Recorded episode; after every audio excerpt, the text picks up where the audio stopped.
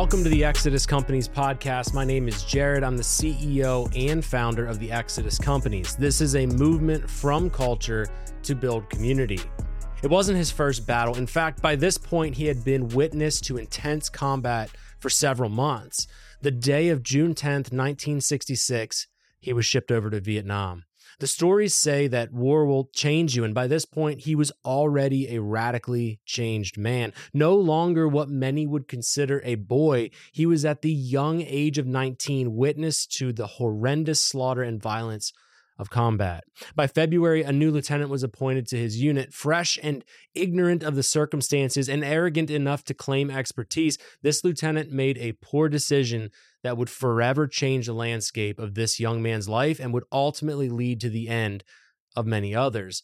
Their mission was to traverse the thick jungles and rice paddies with the objective of setting up an ambush on a known VC stronghold. Their mission led them through an entire day. The time to set up base camp for the night drew ever closer. It had been protocol to set up camp after dark to throw off Vietnamese fighters who were spying in the jungles.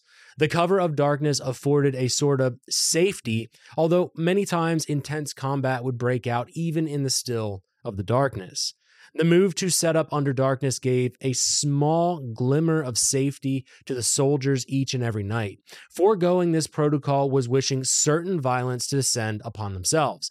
The lieutenant made the call. They were to set up camp before darkness fell. The unit was visibly distraught, full of anger, anxiety, fear, and dismay. They verbally fought with the lieutenant, but they were simply outranked. It was his call to make, and he made a horrible call. Most of the soldiers dug their foxholes deep that night and threw their kit and rifles in and climbed into the closest glimmer of safety that they could find. They set trip mines around the perimeter that could be detonated remotely. One hint of VC fighters in this unit would light up the darkness like a fireworks show, bringing the wrath of fire onto the earth. They followed orders because their rank told them to. They followed command even when a poor decision was made. Rank can be a son of a gun, but he didn't dig a foxhole that night. He had been there already for eight months, give or take.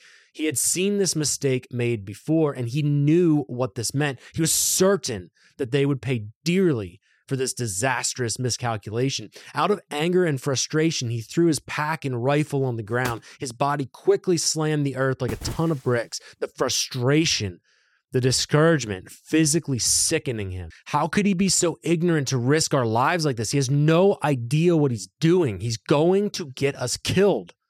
He laid there behind his pack, his only false sense of cover and concealment, waiting for the darkness, waiting for the inevitable. Alone in his thoughts, his fears, and his discouragement. The night lay still, only to be abruptly shattered with the sound of clanging metal objects landing around the troops, and he knew immediately what this was. The first explosions detonated. Grenades, take cover. The second explosion, the third.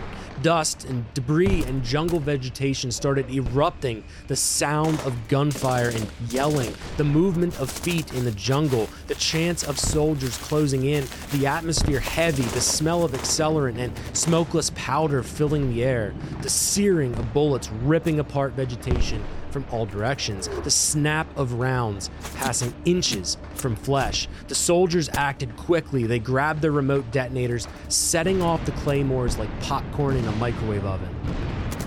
But something wasn't right.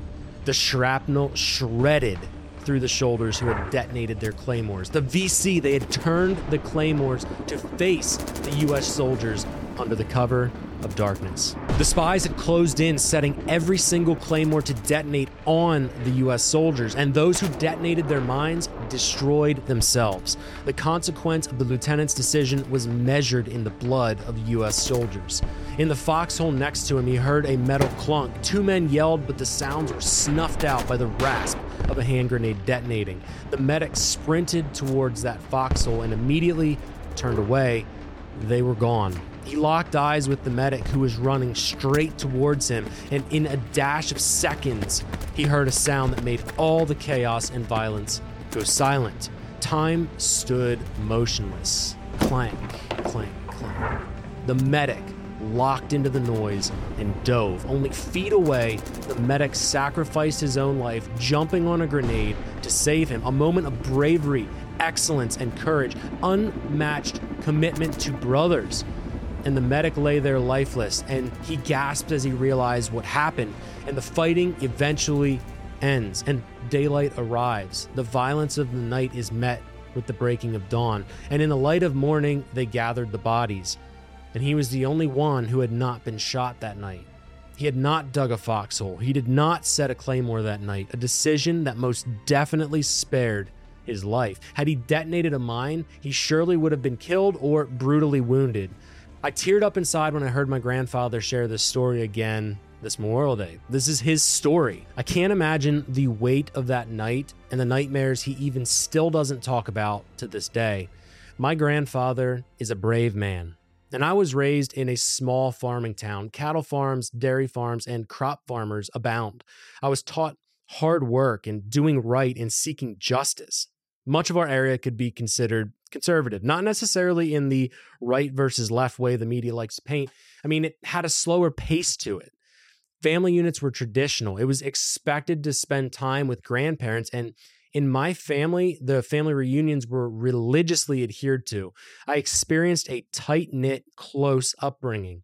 My grandfather was a big part of my life growing up. And as I get older, I realize more and more how much of an impact he's had on me. I hope that I can exhibit that kind of bravery in times of chaos that he showed in that last battle. A thought dawned on me as I listened to him speak. He was one grenade away from the Exodus companies never existing.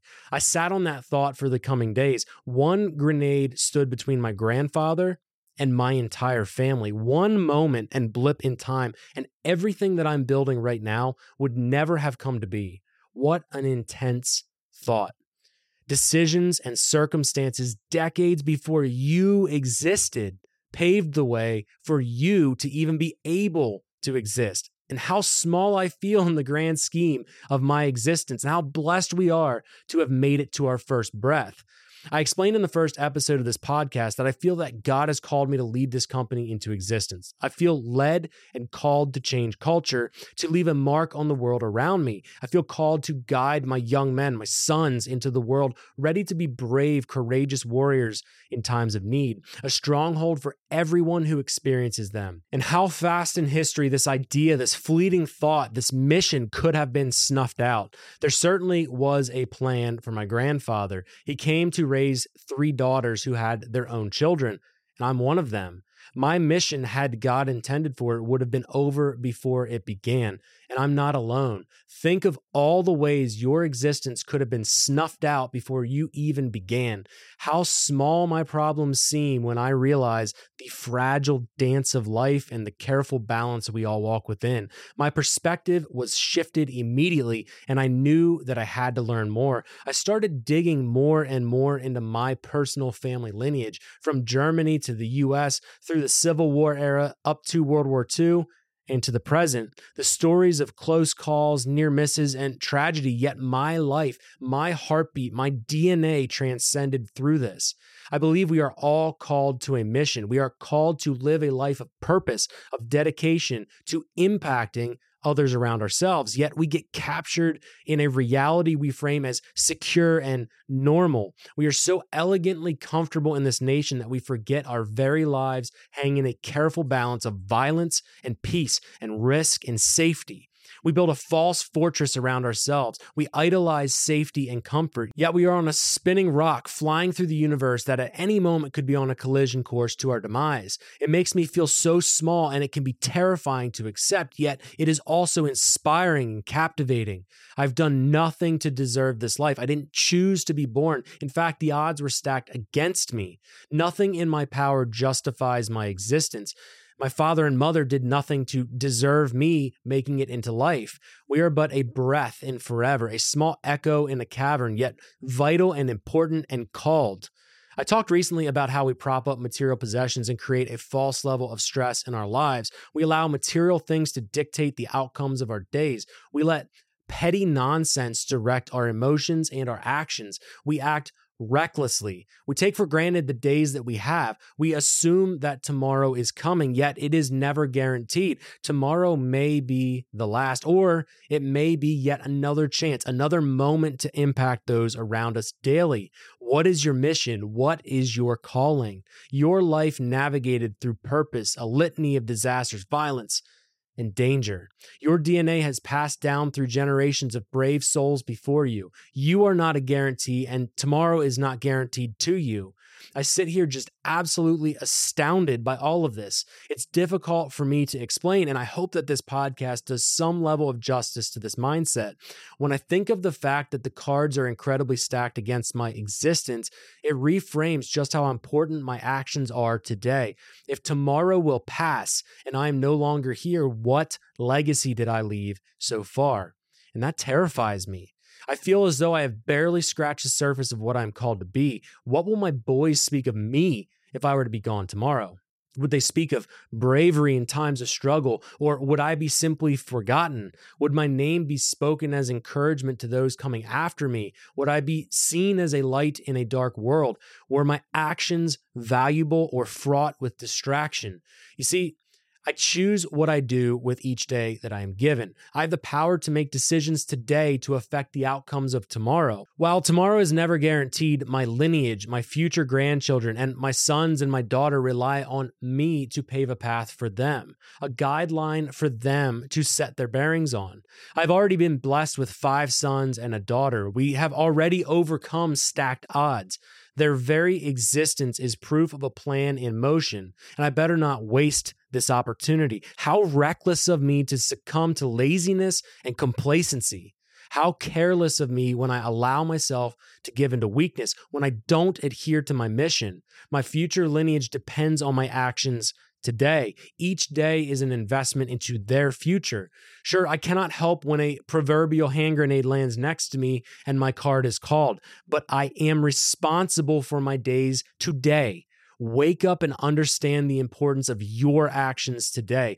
We sit idle, purposeless, full of despair. How weak are we? We groan about the weight of life and the trials we face. We lack wisdom to understand that this process is an opportunity at refinement.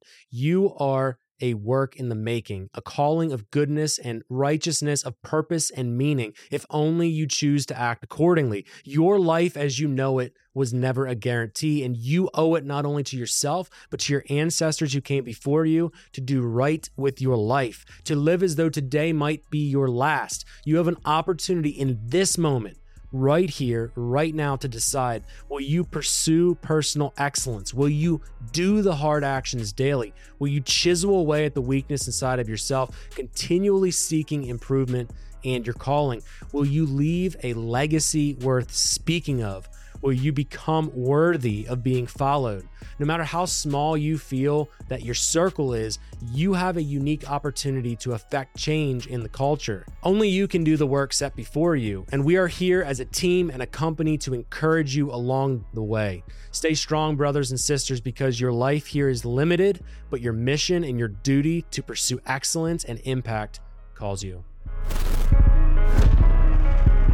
I want to dedicate this particular episode of our podcast to my grandfather, Claire Bard, a man who fought for our country, who sacrificed immensely, and at the age of 19 was forced to witness brutal combat and death. Scars that he carries to this day, nearly 60 years later. And I'm proud of my grandfather. I'm proud of who he has become. Along his journey, he became a Christian, and I saw firsthand a radical transformation in his life. When he returned from Vietnam, he was greeted with people cursing at him, throwing eggs at him, defiling his character, and spitting on him as he got off of the plane in the United States. One day he's in intense combat, and the next He's home, left alone to deal with a thankless nation and a darkness that he carried daily. But he overcame and he continues to overcome. His story encourages me to fight through the darkness, to stand by my family, to do the hard things daily. He wasn't and isn't a perfect man, and neither am I, but he's one that I look up to, and I'm thankful that he has been so prevalent in my life and the lives of my children. This episode has me currently on the hunt to track more of my lineage down. I'm fortunate enough to have a massive book that my family has kept that tracks my lineage back to the days when my bloodline first set foot in the US but I'm digging deeper. And I'll fill you all in on what I find. And I encourage you all as well to look into your past to find a clearer purpose for your future. If you want to support what we do at the Exodus companies, the thing that I'm going to ask you to do is simply share this episode. That is the best way to say thank you to us if you like what we're doing, if you see value in what we're doing. It's a perfect way to spread the message because ultimately, this is a grassroots movement that is only going to grow when you guys speak the message to the culture as well. And overall, I hope that this podcast encourages you guys to be confident enough to pursue your own mission in impacting the culture around you and also encourages you and teaches you that you have more of a capability of impact than you could ever understand or even comprehend. And it's our job as men, especially in this world, to be a leading example inside of our communities so that we can create the culture that we know that we need to see. Now, if you're blessed even more and you have some expendable income, aside from just telling people about the podcast. One other great way that you could help us out is by purchasing some of the apparel. So I've got our Exodus hoodie on right here. If you're listening, you can't see it. If you're watching on YouTube, you can see it. This is just a simple graphic that represents the Exodus companies. We have our 7Fs hoodie as well and t-shirts as well as our Vision hoodie and t-shirt which all speak to the message of the Exodus companies pursuing the truths of culture so that we can impact the world around us and ultimately make the world around us better. So if you're blessed enough to do so, consider purchasing some apparel on our website. We'll ship it right to your door. This stuff is not drop shipped, it's stocked inside of our warehouse. Our team of American employees is going to pack it, ship it right to your door. And then when you're out and about in public, wear it proudly. We designed these pieces of apparel to speak to culture without being abrasive. And I think that that's key. When you are out and about, you will find that people are going to ask you, What's up with the Exodus companies? Guys, we appreciate you. I appreciate you for always tuning into this podcast. I appreciate you for the support, and I'm honored to be a part of this mission with all of you.